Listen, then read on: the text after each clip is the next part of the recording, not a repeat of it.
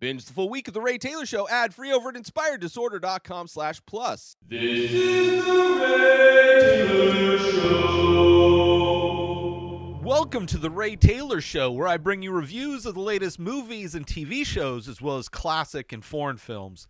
I'm your host, Ray Taylor, and on this podcast, I'll be talking about all things film and television. Whether you're looking for a new show to binge or want to know if that blockbuster is worth the trip to the theater, or just want to hear my thoughts on a classic or foreign film, I've got you covered. So join me every Monday, Wednesday, and Friday for new episodes, and let's dive into the world of film and television together. On today's episode, I am revisiting the movie, the horror film from 2018, Hereditary written and directed by Ari Aster, starring Toni Collette, Milly Shapiro, Alex Wolff, and Gabriel Burns. Uh, this movie, a grieving family is haunted by a tragic and disturbing occur- by tragic and disturbing occurrences. Uh, I'm going to be reviewing the next three weeks, this week, next week, and the week after. Uh, the three Ari Aster films, which the newest one, uh, something if Beau is afraid. I think I have not seen. Looking forward to. Have been looking forward to. And uh, wanting to revisit Hereditary.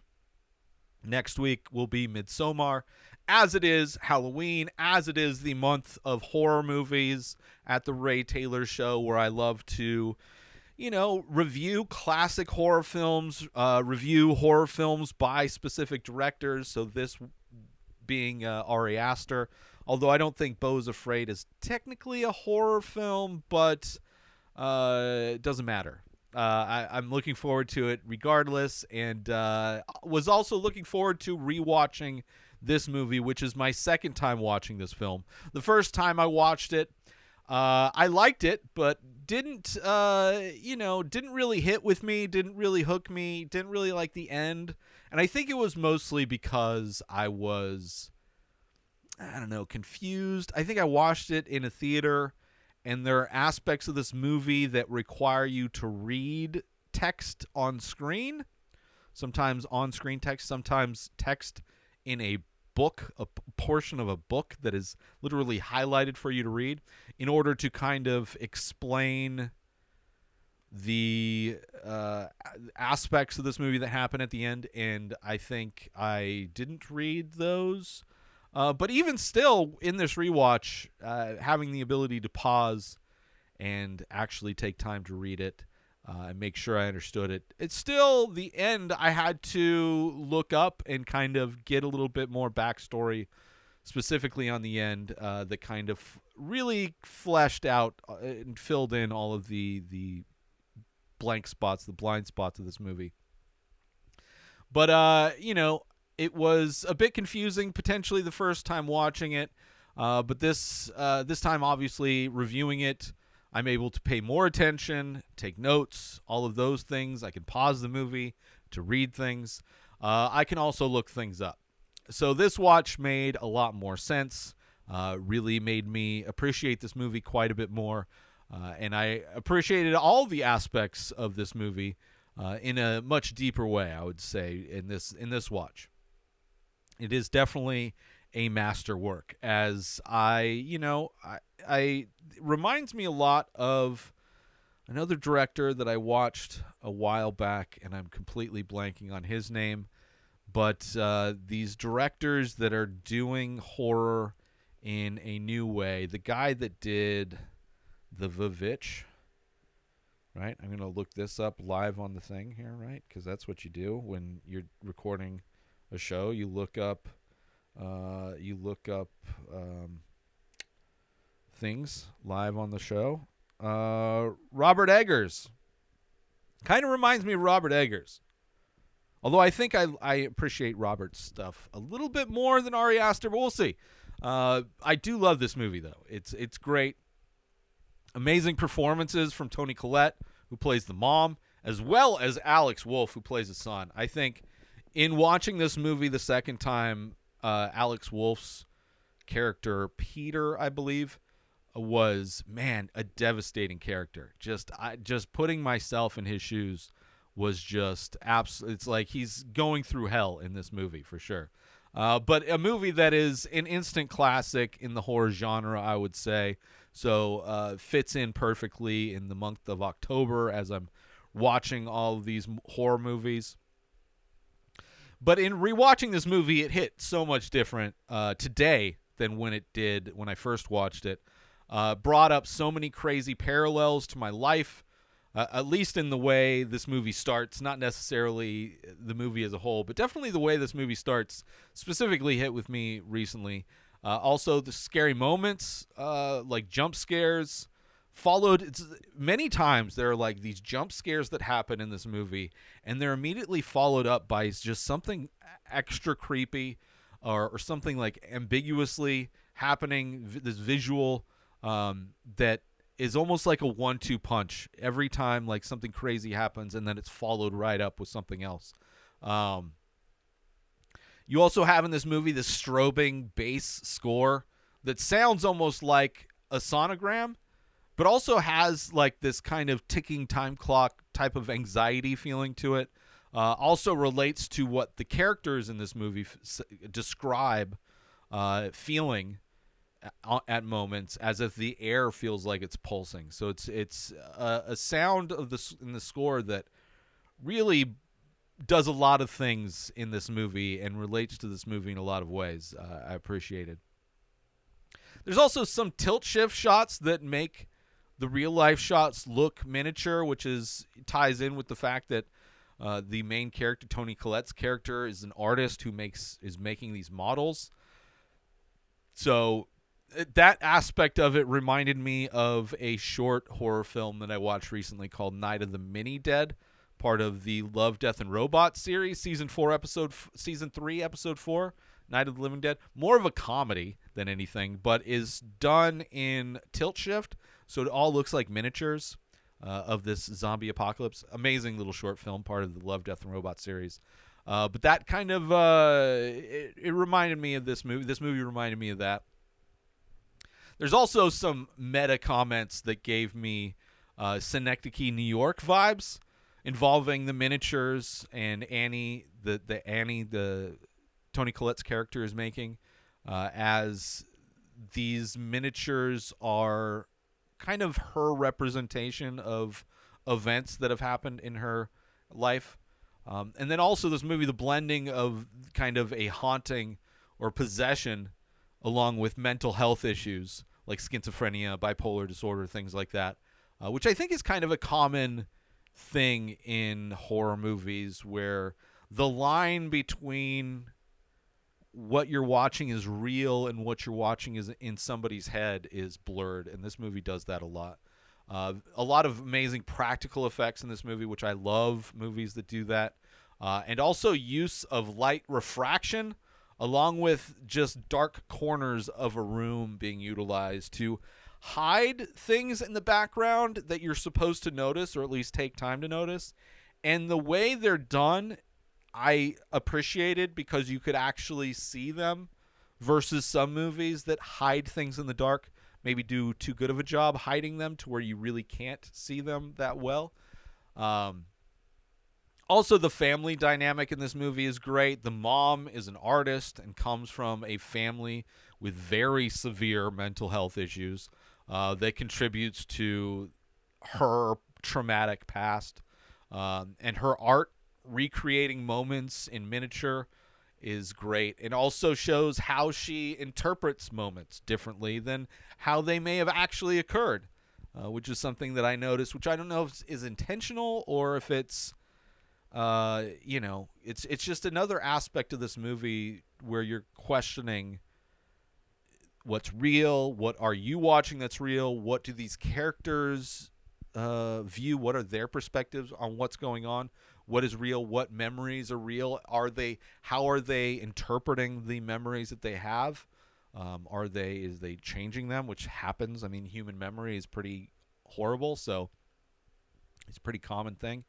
Uh, you also have the father trying to hold everything together. He is like the gabriel byrne is like the uh, you know he's in many ways kind of a nothing character but he is the one person that is kind of the grounded person in this where crazy things are happening to everybody else involved and he is kind of at the center of it just trying to stay calm and stay grounded which uh, you know you, i feel definitely have sympathy for that guy but um, doesn't have a whole lot to do and then of course you have the kids you have peter specifically uh, i mean one of the kids has a very tragic end but peter uh, goes through hell in this movie uh, from every direction. It, it is like to see the hell that this kid is going through uh, is pretty horrific. Um, if this movie had just stuck with his story and not showing the the kind of the the craziness that's happening uh, to the other people in this movie as well. But yeah, it's a, great movie where you don't know what's happening. I, I do appreciate the end after having rewatched it, after, after having done just a little research on the end of this movie and the kind of uh, historical figures, historical fictional figures that it represents. Uh, definitely helped fill in some of the blanks and and made me appreciate it more. But I do want to get into spoilers for hered- for Hereditary. So uh, you know, dive into specific moments. So if you don't want to be spoiled, this is your warning. Spoilers. Uh, but this movie opens with kind of an obituary uh, for Ellen Taper Leigh, who is the mother of uh, Annie, the grandmother of the kids, who died at 78. Um, and when I'm watching this, I like. There's no way I read this when I watched this movie the first time. So often, because I'm not a fast reader, when text goes on screen, or if things are meant to be read, like there's also a scene in this movie where she, she opens, Toni Collette's character opens a book, and there's a passage literally highlighted for you to read to kind of explain this demon. Um, a lot of times, I don't even bother to read it because I know I'm not going to finish reading it before it cuts away. But through the uh, ability of watching it at home and having being able to pause it. Uh, I finally read it, and it talks about, you know, it sets up who she is, but it also sets up the trauma that happened in her family uh, that we hear more from from Toni Collette's character while at a group therapy session. Um, but crazy. The opening shot of the home office kind of her studio space at the home. You see that she has these giant models that she's doing these model houses. Also, I mean, first you see this tree house, which is a miniature house in a tree, and then you go inside to her studio, which are even more miniature houses, like a recreation of the actual house that they live in, um, scaled way down, like a dollhouse, basically. And this is kind of as an artist, this is what she works on. And they are models of different moments that have happened in her life or things in her life. And there's this great slow zoom in to a bedroom of this miniature house. And when it zooms all the way into the bedroom, it becomes the bedroom where her son Peter is being woken up because they're getting ready to go to the funeral of the woman that the obituary was shown at the beginning. You have the daughter who slept in the treehouse, uh, which is like a well-made treehouse, but they're all concerned because it's cold and you know she could have frozen. And there's clearly something. The daughter's a little weird, and that kind of fits into the whole idea of th- the story of this movie, the underlying uh, premise of this movie. So they go to the funeral for the grandma, and it's crazy to see this as my own mom passed away recently, but there was no funeral that I know of. It the situation was what it was. Uh, you know, I was down to my last few dollars. Like I the I didn't know how I was gonna pay rent, let alone organize some whole thing, and didn't really know her as well. Right? It's just something that like I don't know. It's like a crazy situation and I don't know what I would have said. I didn't know my mom very well, didn't know her life. So when I see this scene, that's what I'm thinking of as Toni Collette's character goes up to give like a eulogy and speak at her funeral. And I had no right no idea when she does start speaking how crazy what she says is you know uh cuz I mean just it's always weird whenever I've seen depictions of things in movies, whether it's funerals or just family gatherings. Like I, I didn't grow up with that. I didn't like uh, my family kind of split apart in many ways. Extended family, close family, didn't. I pretty much on my own. So when I see like families getting together and having fun, it's like so alien to me. But also uh, seeing this is kind of alien as well. And then Annie, Toni Collette's character, the daughter of this woman that died, starts to speak and mentions how she didn't know anything about her mother. She led a very private life, she had private friends. Uh, she doesn't feel qualified to be talking about her mom. And and just then my head exploded because I just wrote down in my notes that like I could like I putting myself in a situation like that, having gone through a similar situation where my mom did die, it like I wouldn't have known what to say. I didn't know her life, and that's exactly so. It kind of blew my mind that that opening thing that that she says at the funeral. Let's take a quick break from this episode to talk about something that I want to share with you. The Many Faces, which is an ongoing ink painting series of abstract and surreal faces that I do. A new face comes out every day. However, the big news is available now. I have limited edition prints that are signed and numbered, printed by me, professional grade inks on the same quality paper, 140 pound paper that I use for the original paintings.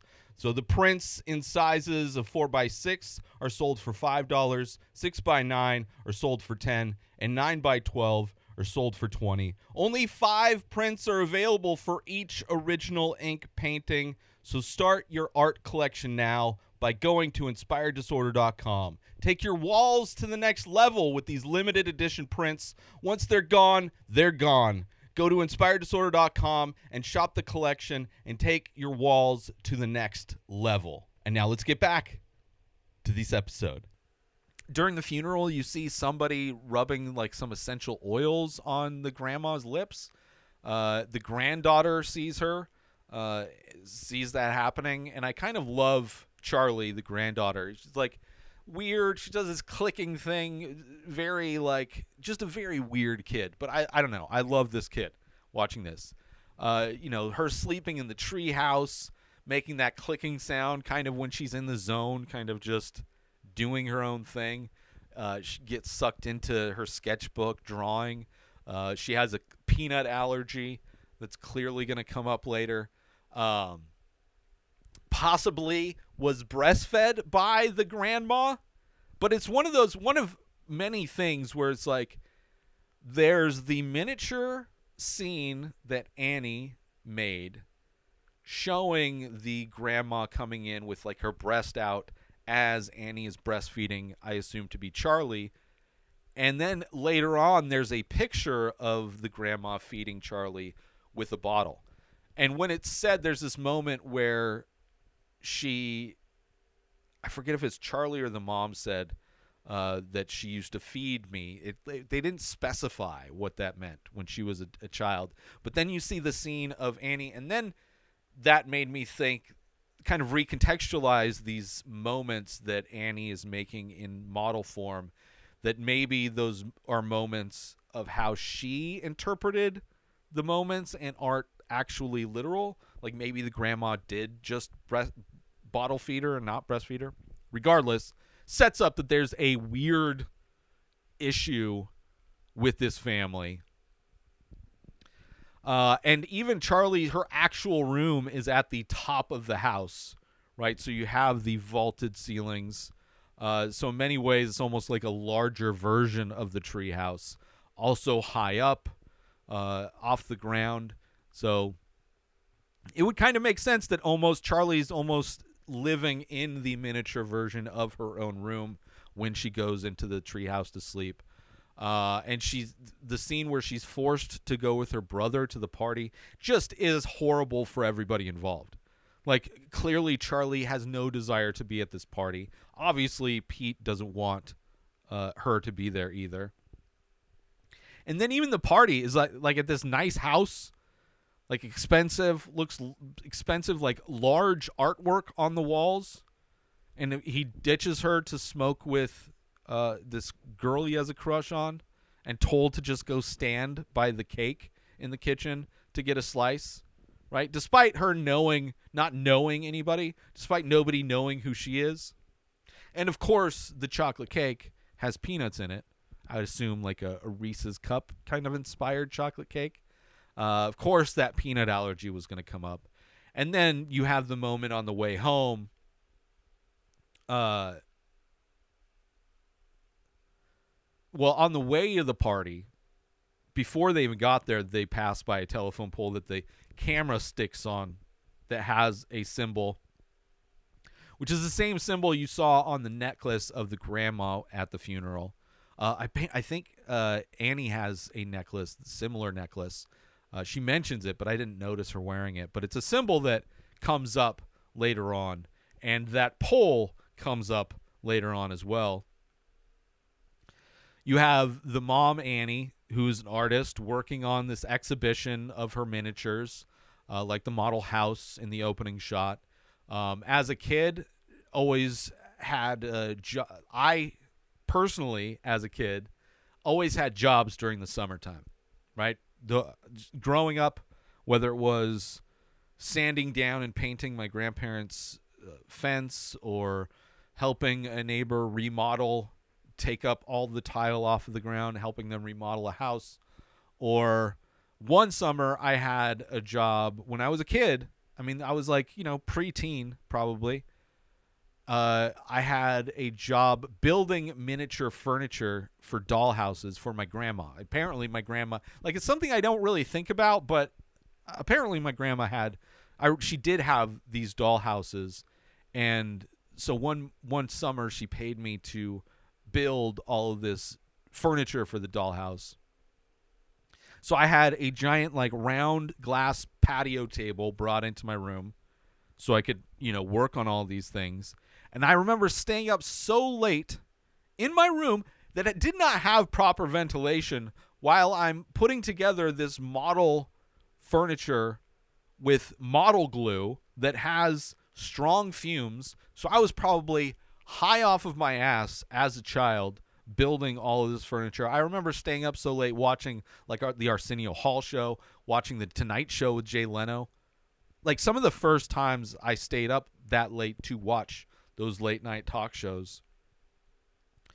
But anyway, she lies, Annie lies about going to see movies in order to go to this group therapy for those who have lost loved ones. Like she doesn't feel comfortable telling her husband that she's going to therapy for losing her mom, right? So she lies about going to the movies.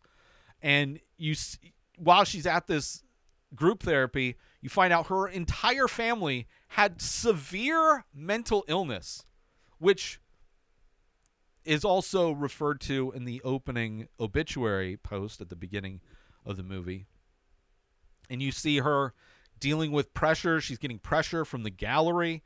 Uh, they want her to show them where she is, her progress on her work. Uh, she even has a model of uh, the gallery space with miniatures of the miniatures uh, in it. So again, that Synecdoche, New York vibe from Charlie Kaufman. Great movie, uh, but these it, these models are very interesting, right? They're these like realized kind of moments in her life and aspects uh, that are brought down into miniature, and even within those, there are miniatures within that. Uh, and she stops doing, uh, going to the group meetings after her daughter dies, after the tragedy, right? Which that pole later, Charlie's head gets lopped off uh, in just a brutal scene. but Annie stops going to these group meetings. But then one of the members reaches out to her, uh, and but not at all thinking like, not at all thinking about like how her son might need help. Like he accidentally was he was driving the car when avoiding something in the road, swerving, accidentally killed his sister, and at no point does she care or think that maybe my son might need some help. She's going she's lying about going to get help for herself, but at no point does she get care about. So there's like this severe narcissism involved with this woman as well. But uh, you see her; she sleeps in the treehouse one night. She goes uh, to see that woman from the group, and uh, you know she has medication, um, but all she can think about is how her son is so isolated. Uh, like all I can think about is how her son is just co- so isolated and on his own. And meanwhile, she's reaching out for help. She's on medication. She's going to therapy. She's getting all of these means of help for her to cope with it. Meanwhile, her son is just being ignored, right? He's not in any support groups. Nobody's reaching out to see if he's okay. Nobody is putting him on antidepressant medication or anything, right? He's just dealing with nothing but blame and guilt for what he's done, which is like to see this movie from his perspective is absolutely brutal. And then you have when her friend asks her how her son is doing after the tragedy. She tells her she ends up instead of answering it, she tells her story about how she sleepwalks and once she woke up uh, once standing in his bedroom covered in paint thinner, them both p- covered in paint thinner. Um, right? So it's like she gets the question of how your son is handling the fact that he accidentally killed his sister, and you decide to tell a story about how you almost killed yourself and him by lighting each other on fire while he was sleeping, right? It's like it's not. It really feels like she's guiding it back to how she is the victim. Like you asked about how my son is. Well, let me tell you about how I'm the victim and how I almost did this crazy thing. Right? And he always held it against her. This is what, uh, you know, that's like her. Like he always held that. Th- like you almost br- set him on fire and you're you're upset with the fact that he holds that against you. It's I mean, I would assume you never got you never like had any discussions about it, right? Like the fact that he holds it against you is probably a sign that you, you've never really gone through that. You just went to therapy on your own.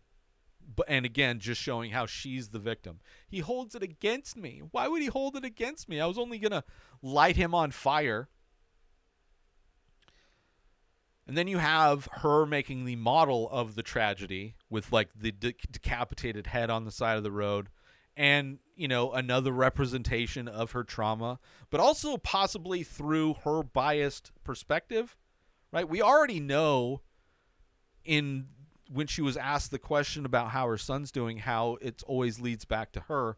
So it's like and then also the the inconsistencies with the fact that she has this miniature of her mom going to breastfeed Charlie but then we saw a picture of her bottle feeding Charlie. So it's like there's inconsistencies of it, so it could just be her own biased view of these moments that happen. And then the husband goes in and sees this model and asks how Peter might feel. And she just justifies it as it's a neutral view of the accident. It's not like I'm it's it's yeah, it's it's neutral view of one of the most horrific things he accidentally did. He accidentally killed his sister, getting no support from anybody. And not only that, you're building a miniature to represent his grievous mistake. You spend time and effort to recreate his worst mistake in vivid detail instead of trying to find him help just so detached from reality and other people's feelings. And then you have her blow up at Peter at the dinner table, right? Again, no sympathy for his situation, only her perspective, only wishing the tragedy would make things easier. I I don't, you know, after this I hope it just make things easier for us. And you had the dad clearly angry angry at her her response in that moment and then her blaming him for not taking responsibility despite the fact that Charlie was only there with Peter because she forced Peter to take her to the party. She, she didn't want to go to the party. Peter didn't want her to go to the party. She just wanted her there to keep Peter from having fun as a kid. So instead of her taking responsibility for the fact that she forced her daughter to go to this party that nobody involved wanted to happen, she blames that on Peter. It's just it's just ridiculous. Also, you have these nightmares. Uh she wakes up. It's like so many times people wake up and crazy things are happening and you find out that they're in a dream and sometimes there's layers of dreams. One of those moments when she wakes up and she sees ants in a room, right? You see ants. She ends up going to Peter's room and ants are like spewing out of his mouth, right? Similar visually to when we saw Charlie's head severed on the side of the road, ants crawling all over it, right? So uh, a similar view, a callback to that imagery. And it she seemingly wakes up from that dream, standing in Peter's room, as if she was sleepwalking again. And then she starts telling Peter that she tr- she didn't want him. She tried to have miscarriages. She did everything they told her not to do.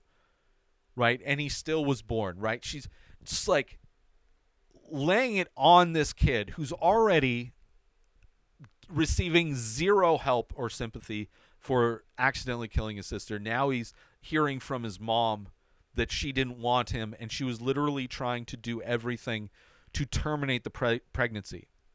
Aside from just getting an abortion, I, you know, uh, it just but while she's telling him this stuff, next you see that she's covered in something i assume paint thinner and then this fire starts and then she wakes up again. So like that didn't actually happen. But in her dreams she was telling these things to peter seemingly things that you know he asked her in her dream like why do you hate me? And she's like i tried to kill you i didn't want you i tried to kill you when i was pregnant i did everything i could to terminate the pregnancy and it just i couldn't it wouldn't work you still got here but I love you. I swear I do. Right? And then she gets these she has these first off she learns how to do a séance from this lady that you know from her group, right? So she tries to do this manic séance herself, right? Bringing the husband down, bringing Peter down. Her so focused on trying to connect with Charlie instead of giving a fuck about the two people that are still alive who are still hurting and she's still focused on on Charlie and seemingly gets possessed by Charlie. It's a crazy scene. Or at least it seems like she was possessed by Charlie. And then uh there's a scene where she tries to burn Charlie's sketchbook and then her own sleeve catches on fire almost like the spirit is protecting the sketchbook um then you have the seance friend Joan uh, when she goes to her house and she's not home. But then you see inside Joan's house and you see on her kitchen table that there's like clearly ritual, candles lit everywhere. And there's clearly like some ritual going on with this. She's got like a triangle carved in the table, a picture of Pete. And then you have all of the decapitated heads that Charlie collected, along with this weird toy that she was making. Right? So clearly, some kind of seance or some kind of thing going on. Let's take a quick break from this podcast episode so I can share something that can make you some money if that's what you're looking to do. Sign up now to make extra money doing user generated content. You don't need to have a big social media following.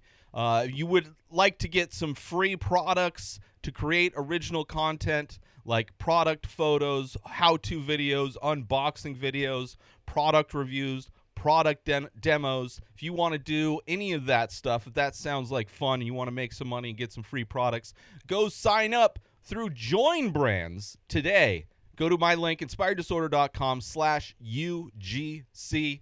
This is the exact same service that I use to book jobs and get paid. It doesn't cost anything to sign up. You don't have to connect your social media accounts. Just prove you can make the content by completing their very simple certification process, and you're ready to make money. Sign up now. Go to inspireddisorder.com slash UGC and click on the sign up button on the bottom of the page. Once you sign up, just apply to whatever gigs you want in the marketplace. Go to Inspired Disorder, go to inspireddisorder.com slash UGC and see all of the content I've created and click on the link to sign up and start getting paid to make content and get free products. Now let's get back to the show.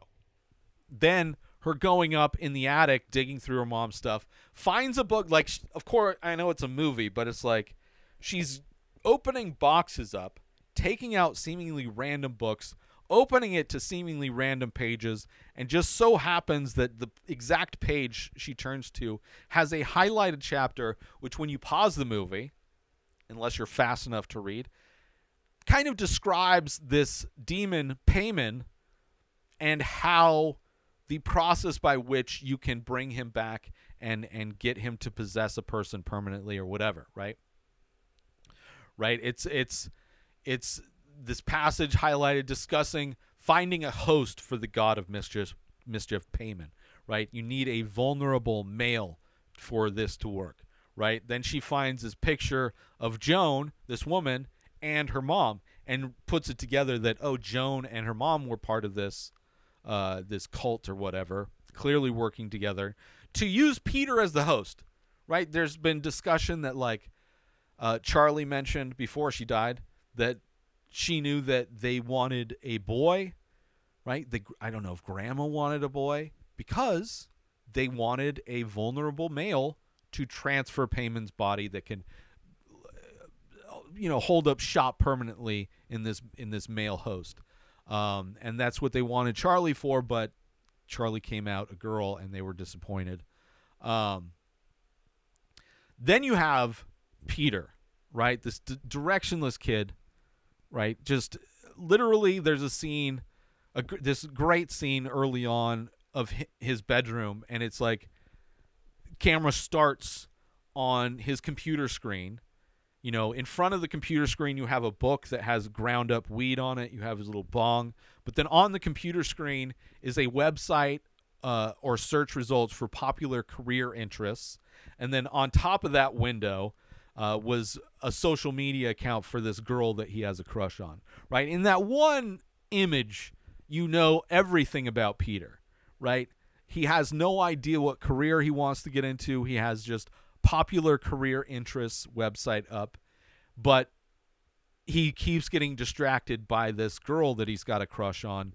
And meanwhile, the only way he's able to get any kind of medication or therapy is by smoking weed. Like he's self medicating with weed.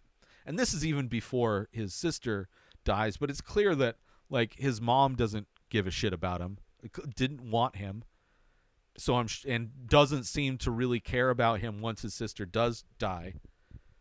But he packs a bowl right this in this tiny bomb, smokes it out the window. Um, kind of a perfect visual description of this kid, this high school teenager, uh, in a single image. And then after the tragedy, clearly a zombie, right? He's like from the moment he realizes after swerving in to miss whatever was in the road, and uh, he hears the noise of his sister being decapitated, and just frozen in the car, trying to just get out the words, "Are you okay? Is everything okay?" Just like hoping that he will hear a response that she is, but like knowing full well that the worst thing just happened and just how he is from then on he's like this catatonic zombie right trying to self-medicate with weed right the complete opposite end of the spectrum from how his mom is handling this whole thing. Um, you know, she goes and seeks help. She went to these group therapy meetings, right? She's taking medication. She's doing all of the things that she knows somebody would need help with after a loss, but he is not receiving any of those things, just trying to survive on his own, right? Just absolutely alone after that.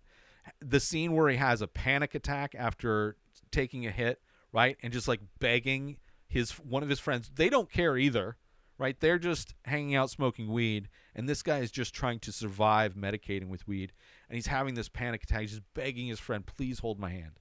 Please, it's like such a sad scene. Um, him not sleeping, you see him just laying in bed with his eyes wide open. Him seeing Charlie in the shadows, one of many times people are seen in shadows. Like Annie sees her mom in the shadows at one point early on. But this kid not getting any support at all. And then he starts seeing this light refraction, right, that kind of guides his view to look at things. And he sees his reflection while he's at school in the glass cabinet that's next to him. And his reflection is of him just having this like creepy smile looking back at him, right? While he, the reality of him is that he's basically catatonic. And he's got this like creepy smile reflection looking back at him. It's crazy. Uh, then he sees Charlie in the shadows of his room, uh, followed by these arms trying to rip his head off. Um, then uh, getting possessed by Charlie in class, right? This cr- creepy moment where he like starts to do the clicking sound, kind of raising his hand with this like you know weird gesture, right? And then uh, seemingly choking like she was uh, because of the allergy, right? Then slamming his head into the desk multiple times before screaming. Just, uh, just like this guy's reality is just hell. It's just hell, right? Not only are bad things happening to you, but like he's surrounded by people that don't care. And like maybe his dad cares, but his dad's not taking him to therapy. His dad's not taking him to get medication. He's like concerned more than the mom is, but the mom is like like d- doesn't had never wanted him and now he killed Charlie so now he's like just she's not he's like doesn't even exist to her and then just after that his mom's friend uh his or no just after that his mom finds uh in headless body in the attic. Like she's going up she sees this headless body in the attic which is apparently the mom the grandma and they cut the head off. And there's the same symbol that painted on the roof that was on the pole that decapitated charlie. It was on their necklaces and apparently is the symbol of Paimon. Uh so that's painted on the wall above the grandma uh and uh was in the, the the cover of the book with the information on it you also have annie's friend from the group therapy who insists on talking to her uh, when Annie's kind of hesitant about coming back to therapy after her daughter dies. Uh, then invites her over for a seance, and kind of a, a medium came over and taught her this whole razzle dazzle thing. Uh, so she ends up doing the seance for Annie, right? Which that entailed that she does uh, with her husband and Peter. Uh, shows her the rules to communicate with her daughter. Um, and she's like, the entire family needs to be present. Uh, she ends the whole thing telling her that she didn't kill her, and she is and she's isn't gone, right? Uh, so she's like still around. Uh, and on the way home, Annie hears the tongue click, right? So it's like this person tells Annie how she can communicate with Charlie, but we find out that this spirit is Paimon was in the body of Charlie, but couldn't stay there permanently because it wasn't a vulnerable male, right? And the idea is now to transfer that soul that is kind of without a body now that Charlie is dead into Peter. And it's kind of this like almost like a long con trying to get Annie to do to fulfill these things that the grandma wanted to do. Um which is the overarching like f- you know structure of this movie is this cult that the grandma was part of is trying to get the permanent host for Paimon. And Peter is the host that they want. And probably the reason why she was unable to kill him because the grandma probably helped uh, keep that from happening. Um, there's a lot of scary moments in this. There's the moment she reads a note from her mom uh, just after the funeral. Uh, she turns the light off in the studio, and in the shadows, another one of those moments. In the shadows, she sees her mom. Very scary.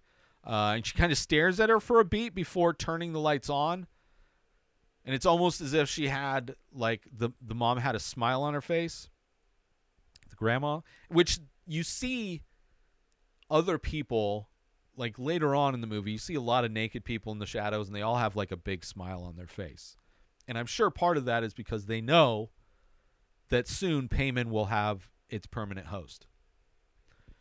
So she turns the lights on. She looks over at her miniatures, the one that that, that shows the mom going to breastfeed Charlie, uh, and she turns it to the wall like she doesn't want to see it. But that's when we see the scene of the breastfeeding, the the grandma wanting to breastfeed Charlie, um, and the gra- and Annie breastfeeding her in bed. Uh, which at the moment recontextualizes the scene where Charlie mentions that the grandma would feed her, but in that moment it's kind of ambiguous what she meant bottle feed or breastfeed, and Annie's model would imply breastfeeding, but then we see the picture later uh, that she's bottle feeding her. So it's like you know there's ambiguity to that whole thing. Um, regardless, it's a creepy family dynamic.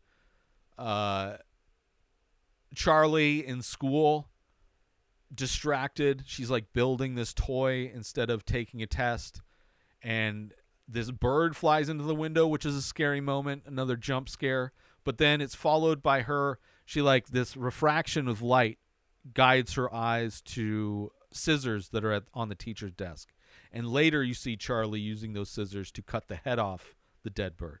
Right? So it's just one of the many times where you have like this scary moment, like a jump scare, followed by this creepy what is what is what's going on right now? Why is she cutting the head off this bird?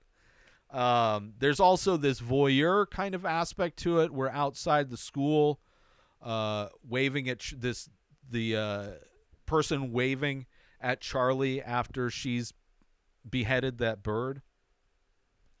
Uh, also, outside the home after Peter blows the weed smoke out the window uh, and kind of takes a breath. So there's there's like these voyeuristic moments of people watching them, and there's moments where Peter's at school and he's like hearing his name and and sees people.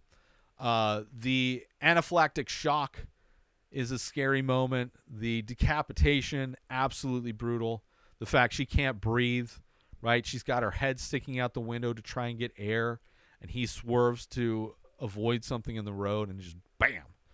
It just absolutely brutal. You have this wide shot of this safety friendly Subaru stopping on the side of the road, uh, and just like him realizing it, knowing, but going through the motions, asking if she's okay. Um, then just like slowly letting off the brake to let the car go again. And then you see him slowly pulling up to the house. Uh, and it's so early in the movie and so brutal. Then the zombie walk he takes into the house and then into his bed. Then cut to the morning where his eyes are still wide open, right? With his head on the pillow.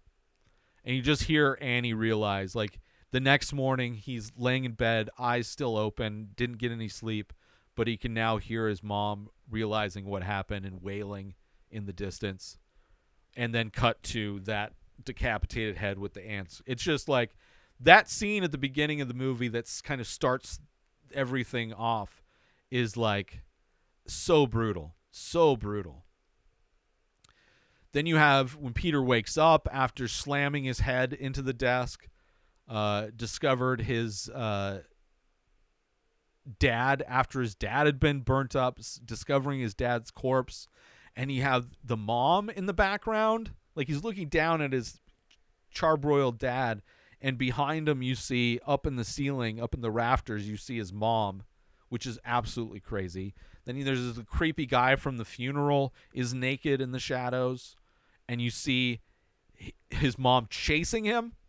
Absolutely, absolutely scary. Him jumping out the window, and then you see her body float, or he goes up into the attic, right? And you see her on the underside of the attic door, just banging her head on the. It's just like absolutely terrifying moment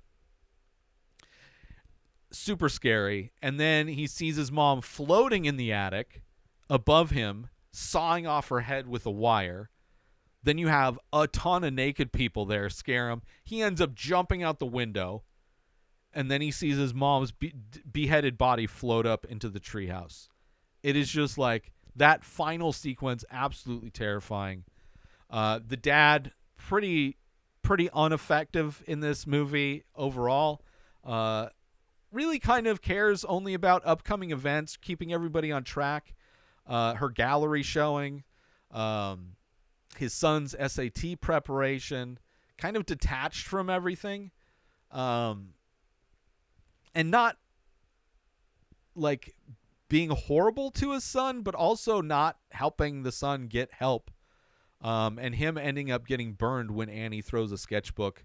Don't really know why he got burned because she tried to burn the sketchbook before and instead she caught on fire but now she threw it in the, the fire and he got burned. So i don't understand that. Uh, but the end of it when Paimon was first in charlie's body but couldn't fully possess her because it was she Paimon needs a male body so they transferred it to peter and this is the only aspect of the movie that I wish I had been that had I wish I had been communicated better. The the what's going on the the Paimon thing because it ties everything together. It makes everything make sense. Like this god Paimon makes the clicking sound. This god Paimon makes these toys and does these things, decapitates like all of the things Charlie was doing are things that Paimon does. And you see that when that happens, and gets transferred into Peter, he does like the same clicking sound.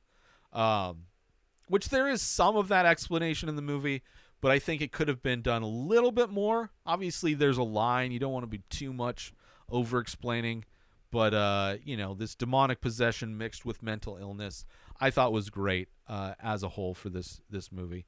Uh, but a great movie, great movie, disturbing, scary, does everything. Uh, and once I looked up the whole Paimon thing and kind of had the ending explained, uh, it made complete sense, and uh, I liked it a lot more. I thought it completed the movie perfectly.